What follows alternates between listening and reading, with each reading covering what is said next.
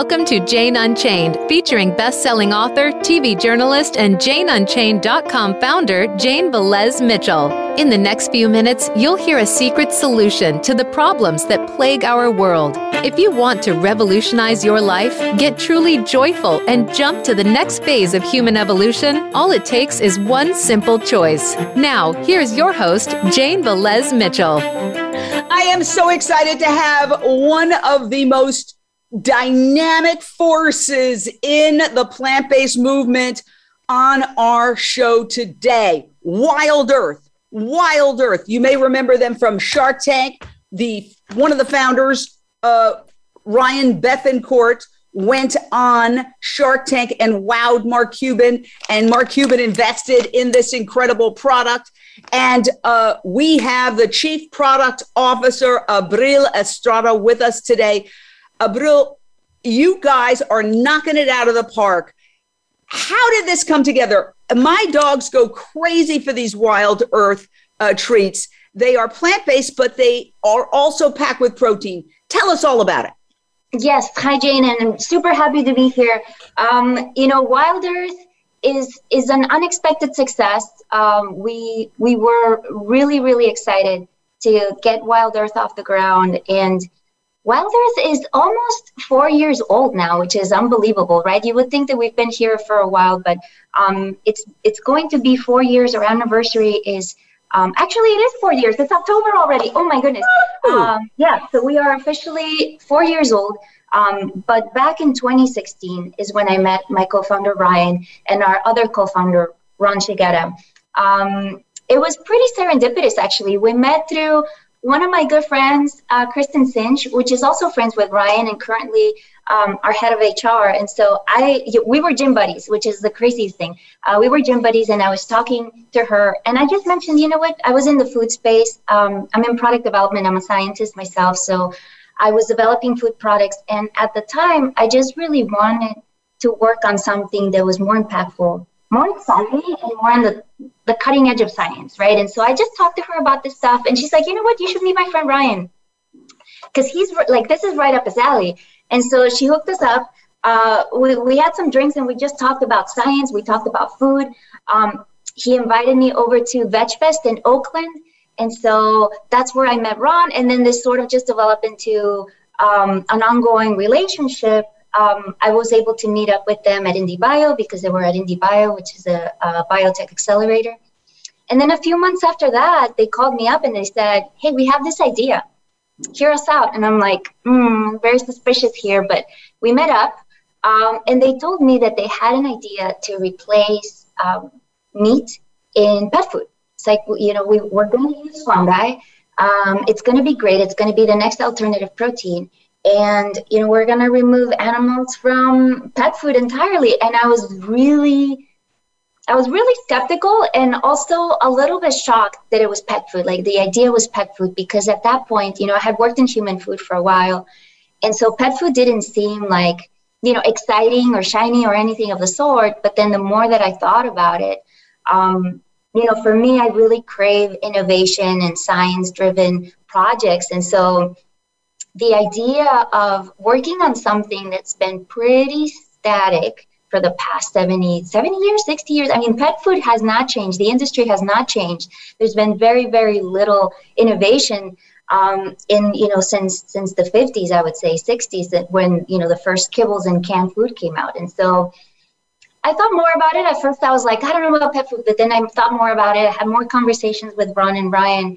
And then I was like, okay, let's do this. And so we started working, you know, like in true startup fashion, we started working out of Ron's basement in my kitchen. We created the first kibble prototype. We put our business plan together. And then in twenty seventeen, we were we were up and running. Whoa. And guess who is thrilled to hear that? Okay. Who do we have with us? This is little Rico. He's my oh. rescue from Puerto Rico. And uh, he absolutely loves Wild Earth treats. In fact, he's eyeing that package right now, saying, let me down. So the truth is that if uh, dogs and cats in the United States were their own country, they would be one of the largest meat-eating countries in the world. So all these people who say they're animal lovers are actually contributing to animal suffering without really realizing they're doing so, thinking that they have to give this to their dogs and cats. But let's stick with dogs for the moment, uh, because if they don't give this to their dogs, uh, the dogs are not going to get the nutrients. And we've been talking about uh, plant-based dog food and alternatives to traditional dog food a lot on Jane Unchained. And one of the things that one of the uh, experts said, dogs need nutrients. They don't necessarily need ingredients. So what is it, before we get to your cell-based uh, ventures, which are also extraordinary, what is it about Wild Earth, and I'll show you, that gives them, oh, he's, he's, uh, he's already, like, he's already ready. Here it is. Here is these, and I crumble them up. I put it in their food, uh, their other plant-based food. I uh, feed it to them as treats. Um, they love it. What is it that makes this the Wild Earth? This is your initial project product, the Wild Earth biscuit. What is it that makes it uh, fill with protein and yet be plant-based? So that that's basically our secret. What you hold, what you were holding there um, are our treats. Uh, we we've since uh, we've since launched our food. So our food has been in market for about two years, but both our treats and our food are high in protein, um, especially our food. So we really focused on delivering high protein, high clean protein food to pets.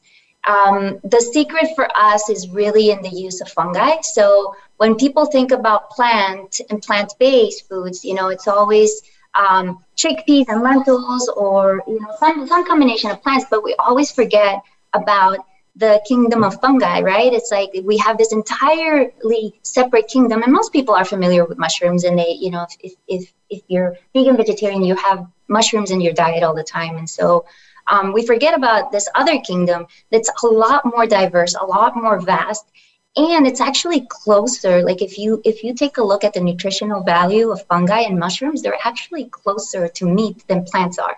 And so we were thinking about this, and we're like, okay, it makes sense to be using fungi in food. And we've already, you know, as humans, we've already been eating fungi for millennia, right? It's like, especially in Asian diets. And so that's where we got our inspiration originally.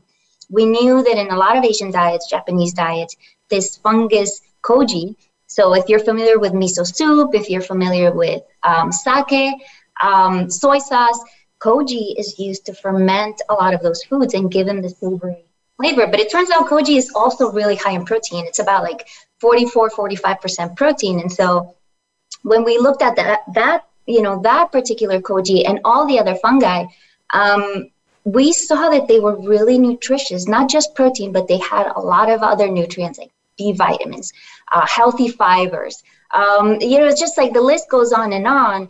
And in the, the balance of the amino acid sequence, like everything was just amazing when we looked at it. It's like, why aren't, why aren't we using this in food already? And so that was sort of our secret sauce. We started using fungi in combination with plant ingredients to really give this well-balanced, nutritional, high-protein um, diet. And so that started with our treats, which are a little bit lower in protein because they are treats. Um, but one, there you have it. Yes, yes, there it is. Once we came out with our food, you know, we, we decided like this is this is it, you know, and and really for the people that are thinking, you know, with plant-based, you'd never really get enough protein. This is really defying that that that statement, because we're probably, you know, we're definitely higher in protein than any other plant-based um, diet for dogs, but we're also beating a lot of the conventional meat diets in protein. So tell us what's in here. These are the actual uh, kibble, kibble that mm-hmm. I feed to my dogs. They love it. And uh, what is, like, this is a little bit different than the treats? Yes. Yes. So what you're holding there is a nutritionally balanced food. So nutritionally complete. You don't need to feed anything else for your dog to be set for the day. So um, our main ingredient there is not koji, it's actually yeast, um, because we found that yeast was equally nutritious, but it really helped us speed up our project. We, we, saw, we saw it as really value added. Um, and so it's a combination of yeast, it's a combination of chickpeas, oats, um, as well as a whole other list of ingredients, spinach, blueberries, um, you name it. I mean, we, we really have a well-balanced diet there. Um, the nice thing about this is that we're not just talking about protein, we're talking about whole nutrition. So you're getting um, a combination of high protein along with really healthy fiber, so not just crude fiber, um, which is not necessarily the best thing for your dog. You're getting a lot of digestible, soluble, and fermentable fibers that help with gut health. And so what we've heard from a lot of our customers is that when their dogs go onto this diet, they're, you know, like with, when, if you have a dog, and you know this, Jane, when you have a dog, you're always paying attention to their poop.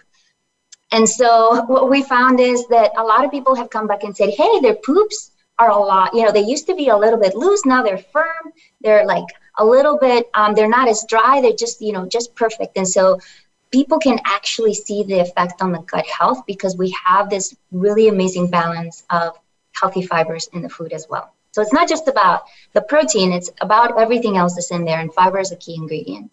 You hear that? You're getting compliments about your poops. Um, so what about the whole issue of veterinarian uh, expertise, guidance? Do you have vets? Because sometimes you'll go to a vet and you'll get this real heavy pushback from old school, just like people, you know, I've been plant-based uh, quarter of a century. And if I go into a doctor with a sprained uh, toe or finger, somehow some of these doctors will try to make it about the fact that I'm vegan. I'm like, what about all the people out there on Gurneys who look like they're on their last breaths who aren't vegan? Do you make it about the fact that they eat meat when they come in here? Um, So, so how do you deal with that? The veterinary world can be very um, resistant to change. Yes. And, you know, what's important to note is that, um, you know, that the, we sort of, so veterinarians and nutritionists are, are sort of two completely different fields of, of medical science, right? And so, and, and nutritional science for dogs and so, or for pets. And so when we developed this food, we wanted to reach out and make sure that we had a safe food, that we weren't we weren't justifying the odds just to just to do it, right? We wanted to make sure that we had a safe product. And so we did consult with veterinarians, we consulted with nutritionists, we consulted with animal scientists, we have them within our team. We have we have a great, amazing team um, internally, but also consulted externally to make sure that we weren't just talking to ourselves. Um, and so from a science perspective, we have a pretty solid food, right? Like it's nutritionally complete. Um, and we have veterinarians that say, hey, this is perfectly healthy, right? It's in, in, and, and so starting from that point, I think defying that conventional wisdom, right? That says, no, dogs need to meet, eat, need to meet, need to eat meat, right? They're descendant of wolves. They, you know, this is how you feed them. I think, that, I think that that's, that's been slow, right? I think some people are really willing to just take that leap of faith and say, hey, you know, maybe I don't need to Maybe I need to feed this to my dog.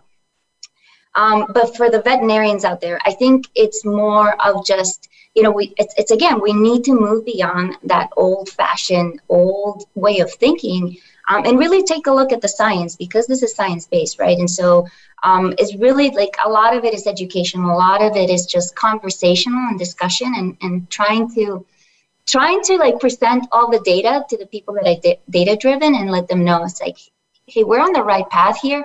And this isn't just good nutritionally. It's also good for the environment, good for the animals, all animals, not just pets. Yeah. And a quick thing, you just look into the camera when you're talking. I appreciate it. Um, yes. So uh, what's next? Because uh, again, dogs in the United States, along with cats, would be one of the largest meat eating countries in the world. There is a whole move toward plant-based for not only health, um, and there are studies undergoing right now that uh, are looking at whether longevity is increased, health is increased, just like with human beings. They found that, hey, when you get rid of meat and dairy, your cholesterol levels go down generally because there's no cholesterol in plants.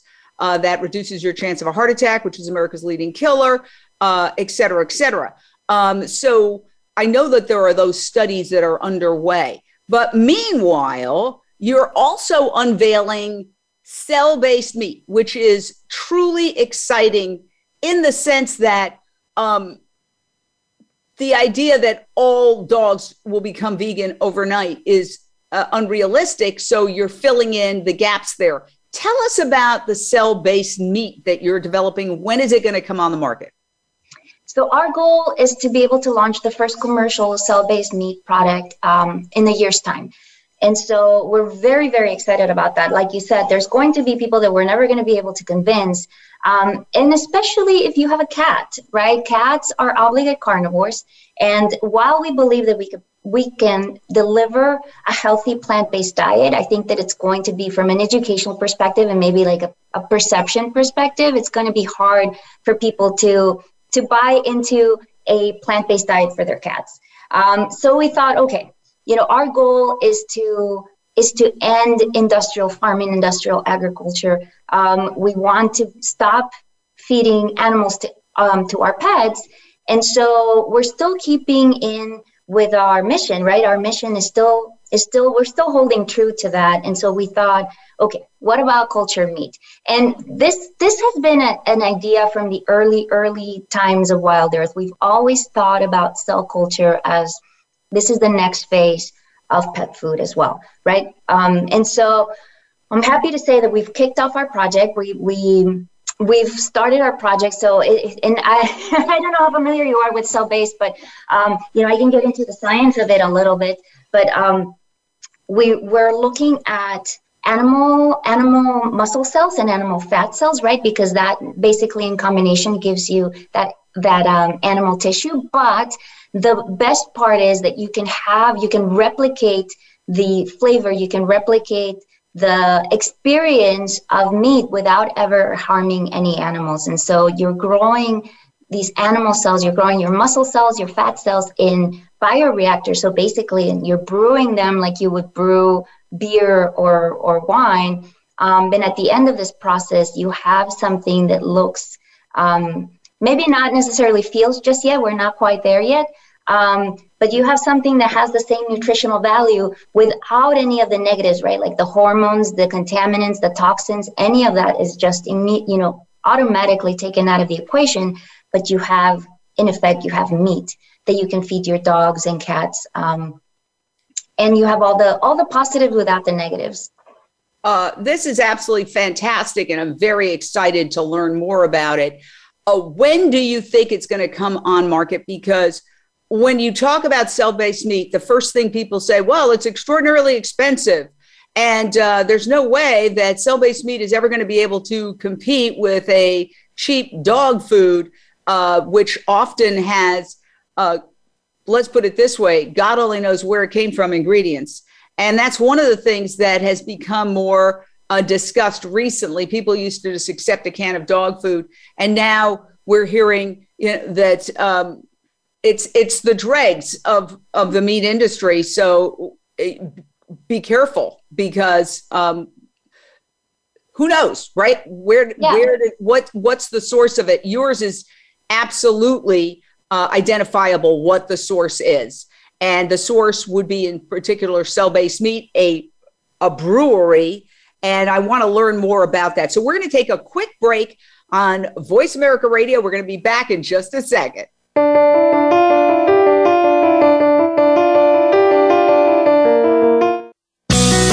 Be sure to friend us on Facebook. You can do it right now.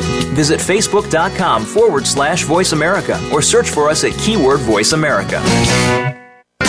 Become a member of voice america dot com. It's easy, and best of all, it's free. Start out by going to our homepage or any of our channels and click register at the top. Once you've created an account and signed in, you can create your own custom library, opt into our newsletter, search by show, host, guest, or topic of interest, or browse millions of hours of content across all of our Voice America Radio channels. Membership gets you more. Visit voice america dot com today to get started and tailor the listening experience to your taste. Get Unchained. Tune in every Monday for Jane Unchained on the Voice America Influencers channel, featuring nationally recognized best-selling author, T V journalist, and social media influencer Jane Velez-Mitchell. This program takes you inside a trending lifestyle that's the next wave of human evolution. It all starts on your plate. If you want to revolutionize your life, get happier, more energized, then discover the secret. Tune in to Jane Unchained Mondays at ten a.m. Pacific Time and one p.m. Eastern Time on the Voice America Influencers channel. Tune in to the Tony D'Urso Show with key influencers for entertaining and thought-provoking weekly discussions with some of the top stars in their fields. From business, sports, and science to entertainment, music, and literature, Tony's guests share their success and give their wisdom. If you're looking to manifest your vision and see how others have done so, be sure to listen to The Tony D'Urso Show every Friday at two p.m. Pacific Time, five p.m. Eastern Time on the Voice America Influencers Channel. The Voice America Talk Radio Network is on Instagram. Make sure you follow us and comment on our pictures from behind the scenes at our radio shows, live events, and around the network. We want to see what you have to share as well. Check us out on Instagram at Voice America Talk Radio.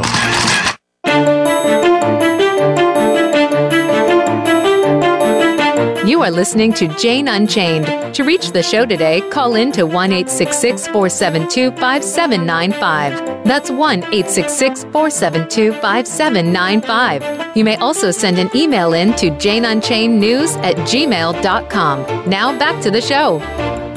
I'm Jane Velez-Mitchell with Jane Unchained News Network, a five oh one c three nonprofit with our mascot, Little Rico, our rescue from Puerto Rico. And we are here with Abril Estrada, Chief Product Officer for the incredibly dynamic, fast-growing, skyrocketing company, Wild Earth, maker of this initially vegan kibble, which is uh, vegan treats, vegan treats right here, from fungi, which is a, uh, what I've learned is it's neither a plant nor an animal. It's its own species, and it's high protein, and it has many of the same qualities as meat.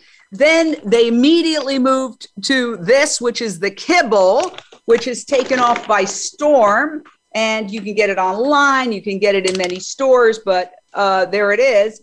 Again, the fungi, and now they're moving into cell-based meat. We're talking with Abril Estrada, the Chief Product Officer. So exciting, so dynamic. First of all, let me say you blew up after going on Shark Tank. And yes. Mark Cuban, who I understand I've read anyway, is a vegetarian now, uh, loved your uh, leader doing the pitch, uh, Ryan Bethencourt, who's a great guy who I've met. And he's a scientist, and he's also very dynamic. And Mark Cuban invested in Shark Tank, and that was probably the moment where everything changed. Can you tell us about that, Abril? Yes, and you know, I'll, I'll let you know, even now when I watch that episode of Shark Tank, my stomach's still in a knot. I know exactly what's going to happen, but I still really get nervous and I, anxious about, um, you know, the whole storyline, because they really put Ryan through through the grinder there during the episode. But um, yeah, so... we had this idea. We went on Shark Tank. Um, I think it, it aired in March of twenty nineteen, I think is when that aired. Um, so already a couple of years ago, a little bit over two years ago. Um, and we knew it was going to be hard. You know, the, the hard part about being on Shark Tank is that we were not in market yet. So this was something that they really, really laid on uh, Ryan for during the show, because, you know, it was really like Wild Earth was an idea. We were working really, really hard in the background. But at the time that they taped the show, we didn't have any products in market. And so we knew that by the time we aired, we needed to be ready with at least one of our products. And so we were ready with our treats. And then soon after, we came out with the food. Um, and so Shark Tank aired, I think, in March of twenty nineteen. And then we had the food ready by July. And so what Shark Tank really enabled was for us to become um, a national brand overnight, which is not an easy thing to do, right? We, we had this... the spot on um, national television, primetime television. Um, and so we just exploded after that. And it was it was really, really fun to watch that growth during those times, because eventually we became syndicated. And so every time they told us, hey, your episode's going to air, we would all sit around the computer and just like as the show was going on, um, we would just sit around the computer and watch Uh, our sales go up. And so it was super exciting. You know, it, it, it really just gave us a spotlight and a platform that we wouldn't have had otherwise. Um, we've grown so much since then, to the point where now when it airs, it really is like we see a little bit of a jump, but it's not, it's like a, a small jump compared to what it was before, where we just see like this huge, huge increase in sales. Now it's just like a, a little bit of a bump now. Now, my dog, and I have another dog as well, Foxy. She should probably make an appearance at some point so she doesn't call her agent. Um, but they love this, the treats. They love the kibble, okay? and it's fungi, which is very protein-based. Tell us how you got the idea from going to that, which is one hundred percent plant-based, to transitioning to a new product, cell-based meat, and how that cell-based meat is cruelty-free. Because um, I think a lot of people are concerned, animal lovers. Well, yes, it's not killing animals in a slaughterhouse, but why, how and why is it cruelty-free? I think a lot of people are curious about that.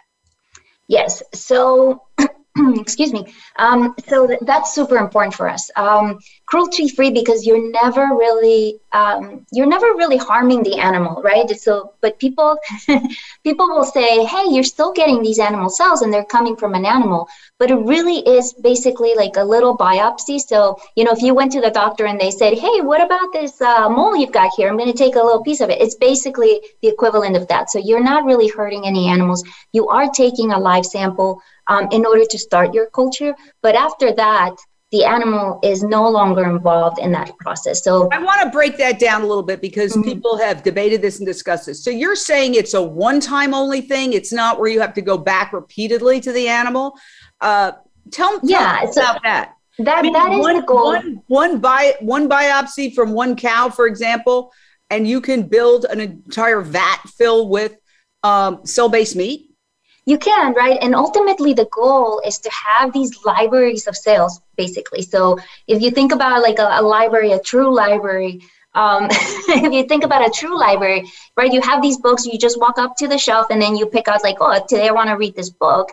Um, the goal with, with um, cell-based meat is to get to that point where you can walk up to your library of cells and say, you know, I need, I need a, I need a, chicken liver cell today. And so you walk up, you get your chicken liver cells, or you just get chicken cells, right? If they're stem cells, um, because, it, because then you can transform those stem cells into anything that you really want, like any type of organ, whether it's muscle, whether it's liver, um, it can be fat cells, right? And so science has allowed us, allowed us to get to a point where we don't need to keep going back to the animal to source any of these um, cells, right? Um, Right now, the technology is advancing so quickly to the point where we're not going to, we're going to need them at first, but then after we've created our, our library, then, then there, you know, then there, the, the, the need to go back to the animal will be gone.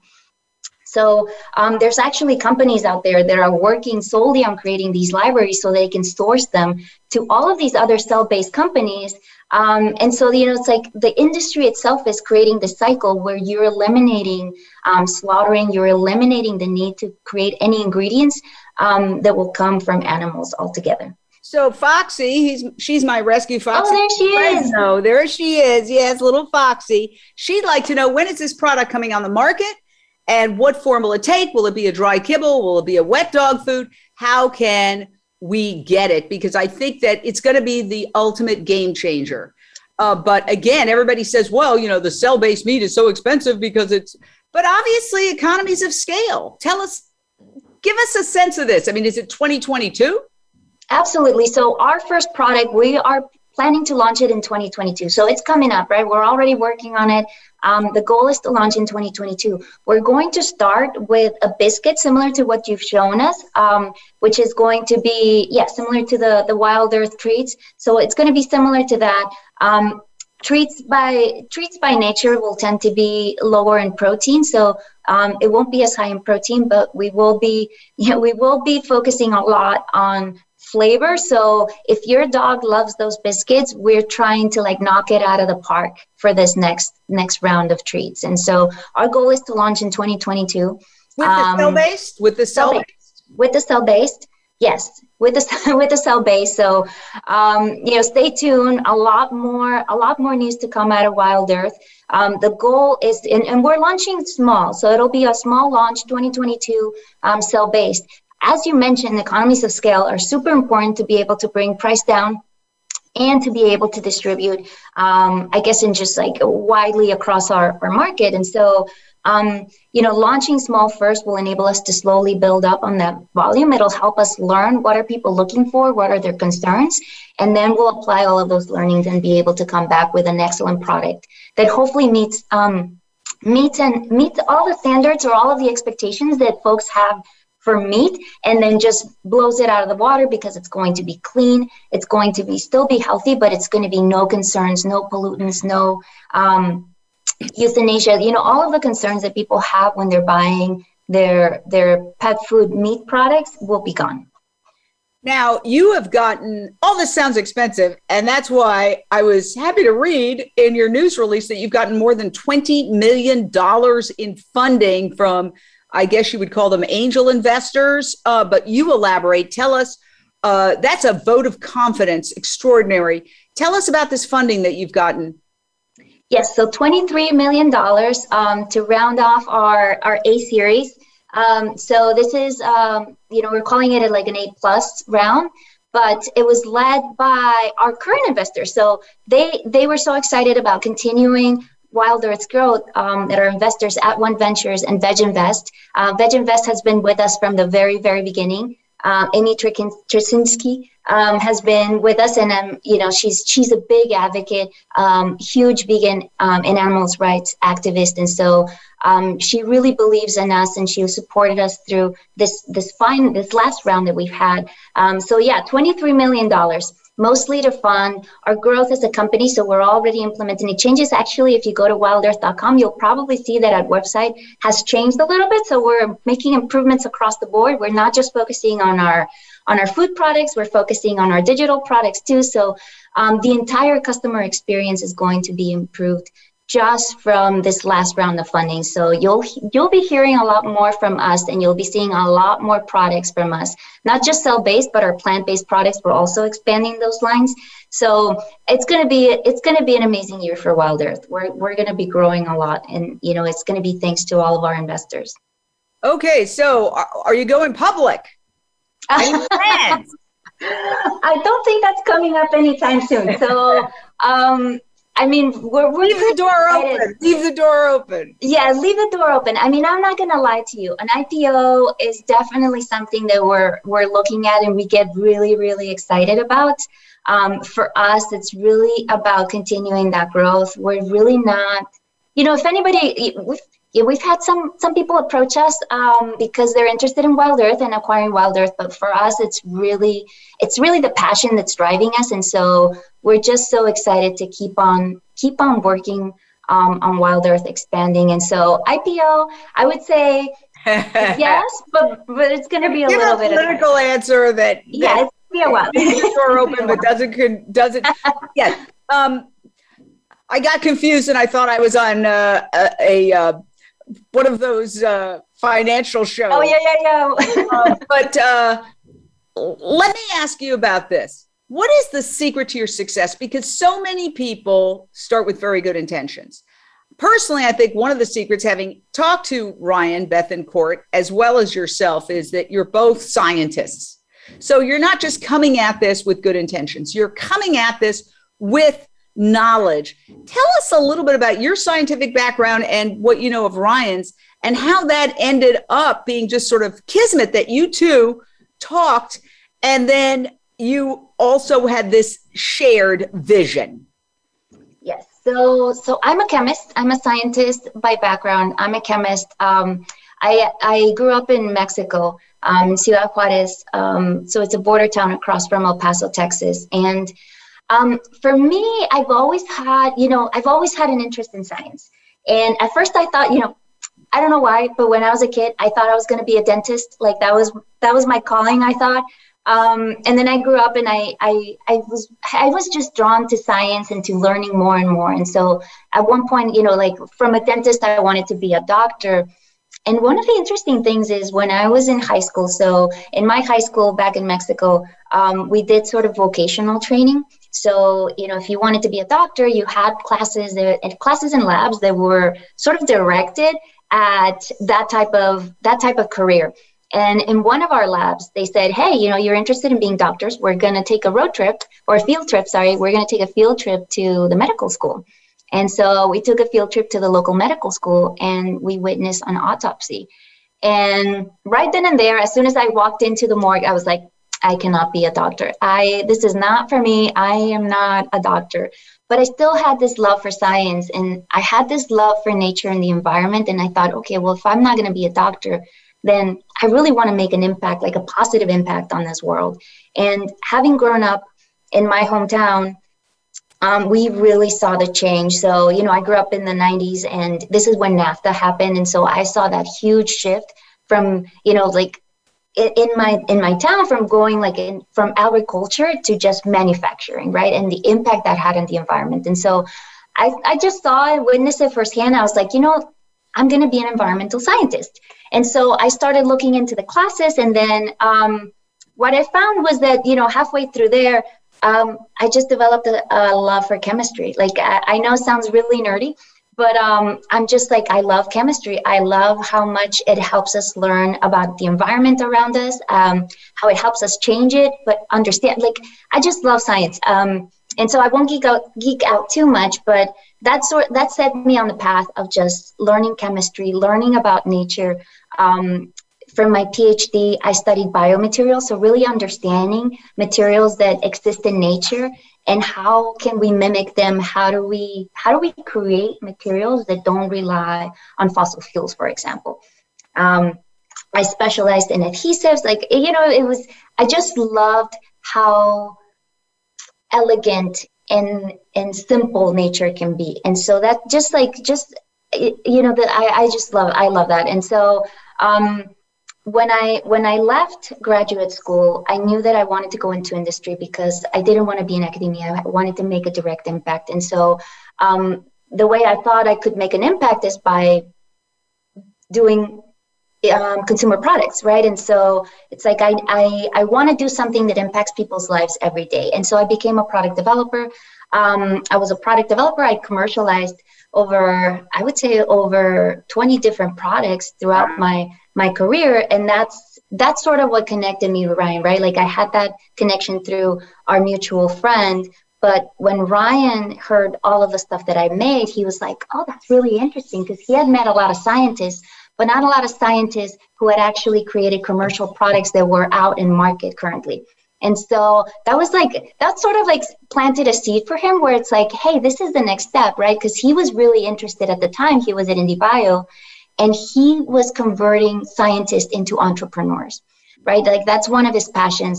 Um, and he'll talk about it a lot and all the time, right? Where it's like people will dismiss scientists because they feel that we don't have that business sense, or that we don't have that real world experience to transform our science into something that's useful for people in their everyday lives. And so um, I think when I told him about my experience and what I've done and my career, he got really excited. And I think that's what sparked the seed of like, hey, you know, I've got, I've got the science, I've got the entrepreneurial spirit. Um, I can like match it up with Abril's, um, th- you know, like knowledge and experience launching products. And I think that's what sort of just gave us the right combination of skills to go out. And of course, you know, we had our other co-founders, Ron, who was like the crazy scientist with all the ideas, and Kristen Worman, who was the salesperson um, at the time at our company. So we really had like sort of all the different fields of what a company needs to have right from the get-go. What a dynamic team. I am so inspired by you. I think you need to go out and talk to school kids all over. All I do. You know, one of my United friends States. is a is a school teacher, and she's like, I need to get you into my classroom. Like, oh, you yeah. tell me when, I'm there. Oh, yeah. We, we need to have you cloned all over the place. Speaking of speaking of high tech. All right, we're going to take another short break. We'll be back with a final segment.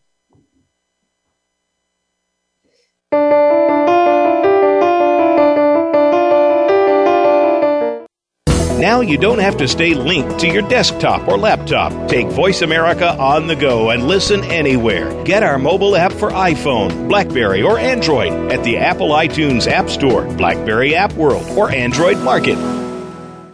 Sustainable success is just around the corner.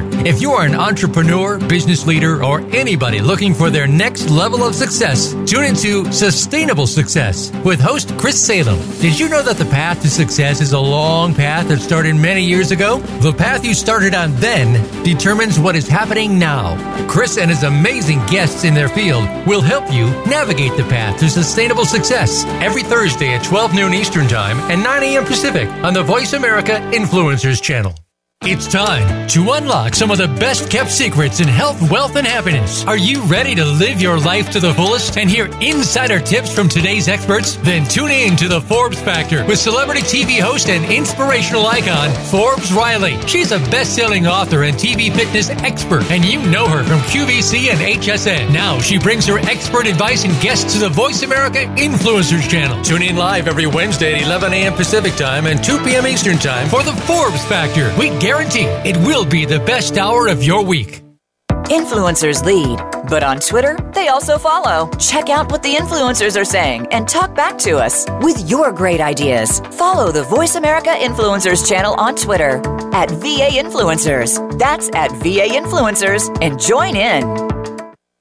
We don't follow, we lead. Join us, the Voice America Influencers channel.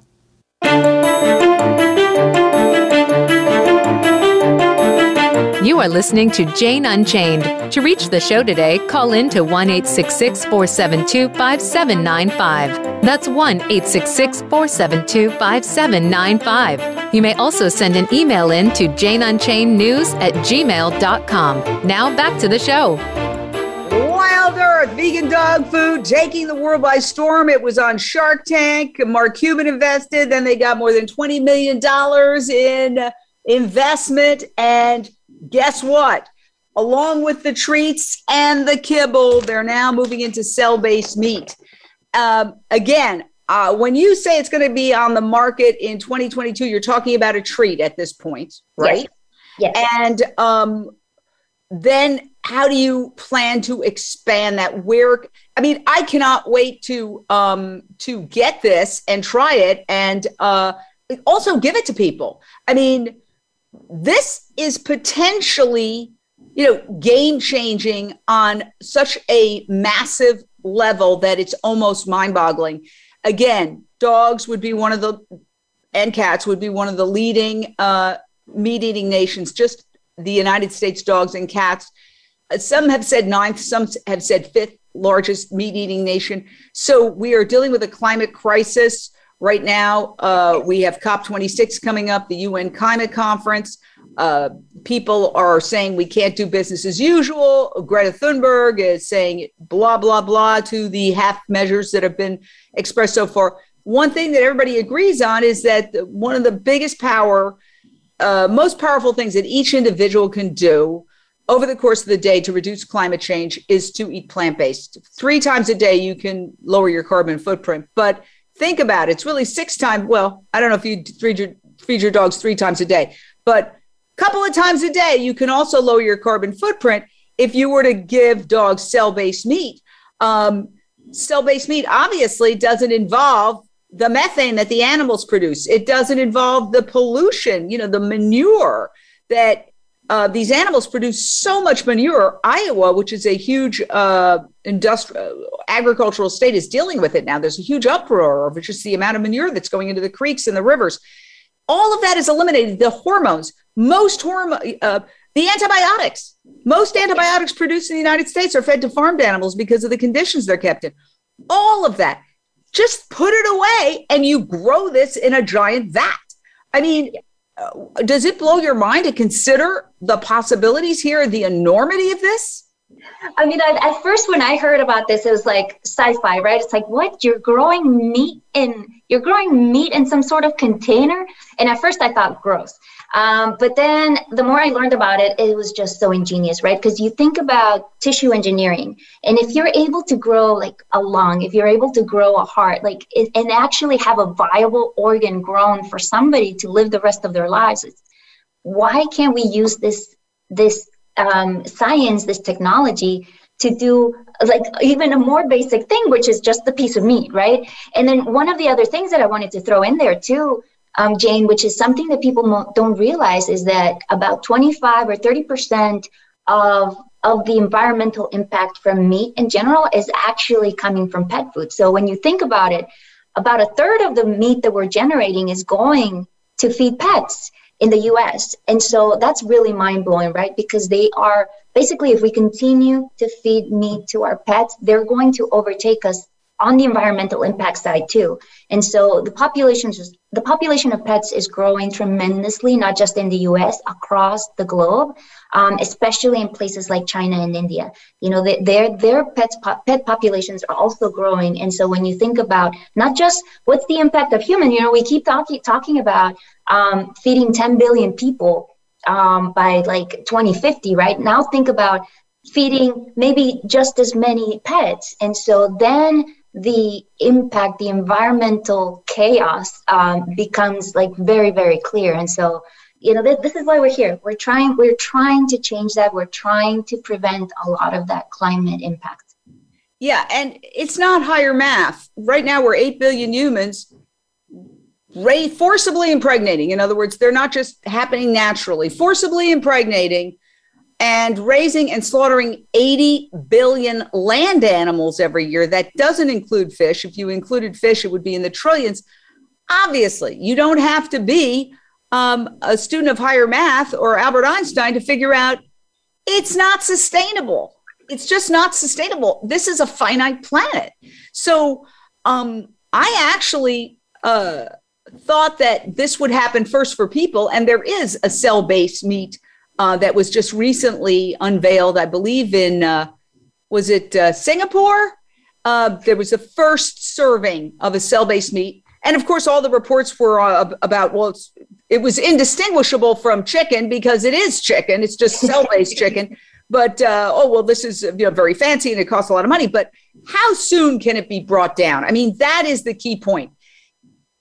Obviously, inventing it and developing it and testing it and getting it to market is the the key. You ha- can't do anything without that. But then the next big hurdle is growing it in such quantity and selling it so that it becomes cheaper. And unfortunately, the U S government subsidizes the old-fashioned meat. Yes, yes. So that's putting the thumb on the scale. But um, but address that a little bit, because that, that really is the big kahuna. Yeah, so there's several things there. Um, the reason why that Singapore news was so amazing and and impressive was with Singapore basically just said, hey, this this is the future of food. Um, so they decided we're going to open up regulation. We're going to accept it. You know, there there is a lot of there's a lot of data that suggests you know, this is safe, right? And so the F D A is still working through through all of that, right? Like the regulatory side of things. But Singapore said, hey, we're going to do this. We're going to do this right. They opened up regulation, and Eat Just, which is the first company that was able to to get through that regulatory process in Singapore, um, put out that chicken. And so there, you know, there's companies. They're not just the only company. There's so many companies that are working and are ready to deploy as soon as governments start giving them like, hey, yeah, you can go, you can go. And so we feel that in the in the U S, that's going to be pretty soon, and so we're we're ready, right? Like we're we're, we're gonna be we're gonna be there, um, you know, like at the at the finish line as soon as as soon as that's unveiled. And so, um, you know, to your question of how it was, it, actually, I'm not I'm trying to remember. Was it about? Well, basically, it's just like, you know, it's one thing having a product. It's another thing making it available to everybody. Mm-hmm. I mean, using the analogy of the electric car, yeah, you, you finally, well, first of all, they had an electric car a long time ago, and there's a great documentary, Who Killed the Electric Car, uh, and it was the worst decision, worst business decision, not just environmental and geopolitical, but the worst business decision. But uh, there's one thing having an electric car. It's another thing having it be affordable to the average person. So absolutely, you see a lot of people driving around Teslas, but uh, though it's a you know it's an expensive car at this point. Maybe it's getting less expensive, but when we got the uh, the, the, the the electric car that it, that pretty much anybody who can drive can afford, that's when it's going to just it's that's yeah. it. Exactly. And, you know, the, for this one, um, Beyond Meat is an ex- excellent example, right? Because um, they they were basically the first ones who came into market and said, hey, we're going to do this. It's worth doing. Let's take a little bit of a cost hit. But our investors are here to support not just us as a company, but the entire um, field of plant-based food. And so um, when Beyond Meat first started, um, and this is also true for Impossible Foods, you know, that they, they And, and it's true for Wild Earth too. You know, right now we are spending a lot of money trying to get these products, trying to get that technology out there.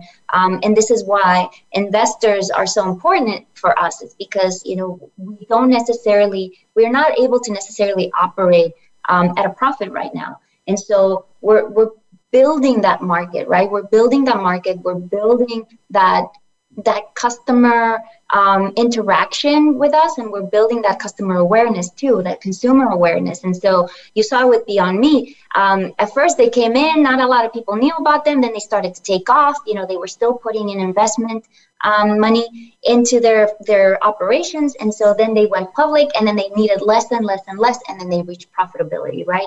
Um, because now there's a big market and people actually want this. They want to try it. They want to try different versions of the product, right? The sausage, the ground, you know, the, the ground meat product, the beef, the, the the burger patties, right? And so, just, I mean, this is this is the best way that consumers um, can vote for this, right? It's like if if you have the ability to purchase these products, buy them. Um, for some people, it will be outside of their budget, but I think um, the people that can and want to, like, this is a way for consumers to invest in that technology, to invest in that industry, so that, you know, by buying the first initial products, you're sort of investing in the future of that company and all of these different products and industry. Um, and so it's just sort of like a virtuous cycle, right? It's like the more that people buy it, the more that um, more companies exist, um, and then we just we just sort of kick kick the meat industry off to the side because we're taking the market share. You know, it's just sort of like the business economics. We're taking market share.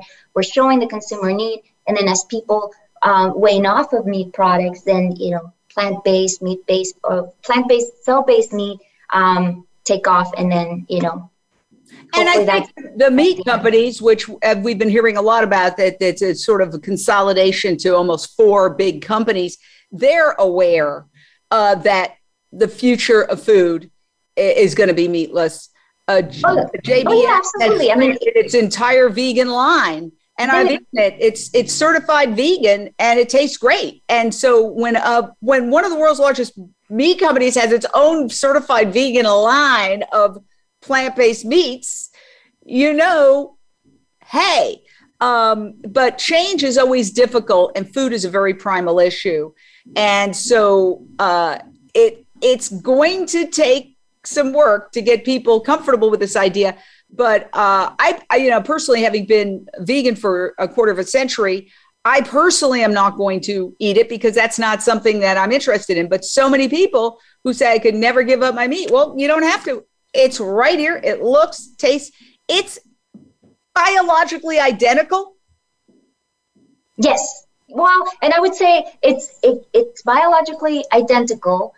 Um, in D N A form, but it's actually better, right? Because you're taking a lot of the the negatives from growing an animal in the environment, right? They're exposed to the same contaminants that we are, um, you know, probably even worse, right? Um, less less healthy water, you know, like um, we can create a a, a a meat product that's biologically identical, but it's actually better. Um, if that makes sense. So it's like you, you yeah. will have your chicken, you will have your pork chop if that's what you wanted. Um, at first, you know, we need to get we need to get the science to the point where you can actually create that structure and that texture and that entire feel, um, which a lot of companies are, you know, there's so many working. So um, chicken nuggets and beef burgers are one thing, but when you're trying to recreate a steak, I think that's when it gets um, a little bit more complex. But I mean, I've seen I've seen companies create, um, um, you know, like basically ham, you know, with with all the texture, all of the the the marbling of the meat. I mean, it's so impressive, and I think as soon as people see it and taste it, they're going to be blown away. Well, and there are many people, uh, as a vegan myself, who say, "Well, you know, why are we going? It's the wrong direction." But I have to say, I'll quote Gene Bauer of Farm Sanctuary, and I don't know how he feels about cell-based meat, but I'm just saying his quote is, whatever causes less suffering. You know, right now, eighty billion animals are suffering horribly. Pigs are kept in gestation crates the size of their bodies, never able to turn around. Their tails are cut off. And all, you know, birds are de-beaked. They peck each other to death because they're packed in cages. I mean, it's it's... barbaric, it's torture. So if you could take all of that and just get rid of it, and then, of course, uh, that would allow for um, not just the mitigation, but many scientists make a very good argument, the reversal of climate change, reforesting all the areas that we don't use now for cattle grazing or to or to feed eighty billion animals who are eating most of the soy and a lot of the commodity crops. Uh, you know, that's just extraordinary. And uh, that is the future of food, say yeah, you and others. Uh, I personally am always going to eat fruits, vegetables, nuts, grains, and legumes, but this is an option and it's extraordinary. So last thirty seconds. I, it's about choice. So you said options, and that that's what we want to provide, right? And when you think of options and you think about the milk options that there are out there, right? I would I would say that there's there's probably um, a non-dairy milk that somebody will like out there because there's so many options, right? So it's sort of making cow's milk obsolete, right? Because now you have so many options. You don't like soy milk? Okay, what about all these other five, six different options? And so that's exactly what we're trying to bring to the table. Um, for the people that say, oh, I'll never give up meat. Okay, you don't have to. Here you go. Cruelty-free meat, right? For people like yourself, it's like, okay, um, I'm not interested in meat. You know, I'm happy with my, my plant-based um, veggie foods. It's like, okay, well, here's plant-based food for your doggies too, right? So it's really about creating that, that plethora of options so that people don't have to choose meat. Abril Estrada, you are an inspiration. I have so enjoyed this hour with you. People, go to wild earth dot com. Check it out. It's extraordinary. They are changing the world. Thank you so much. Thank you so much, Jane.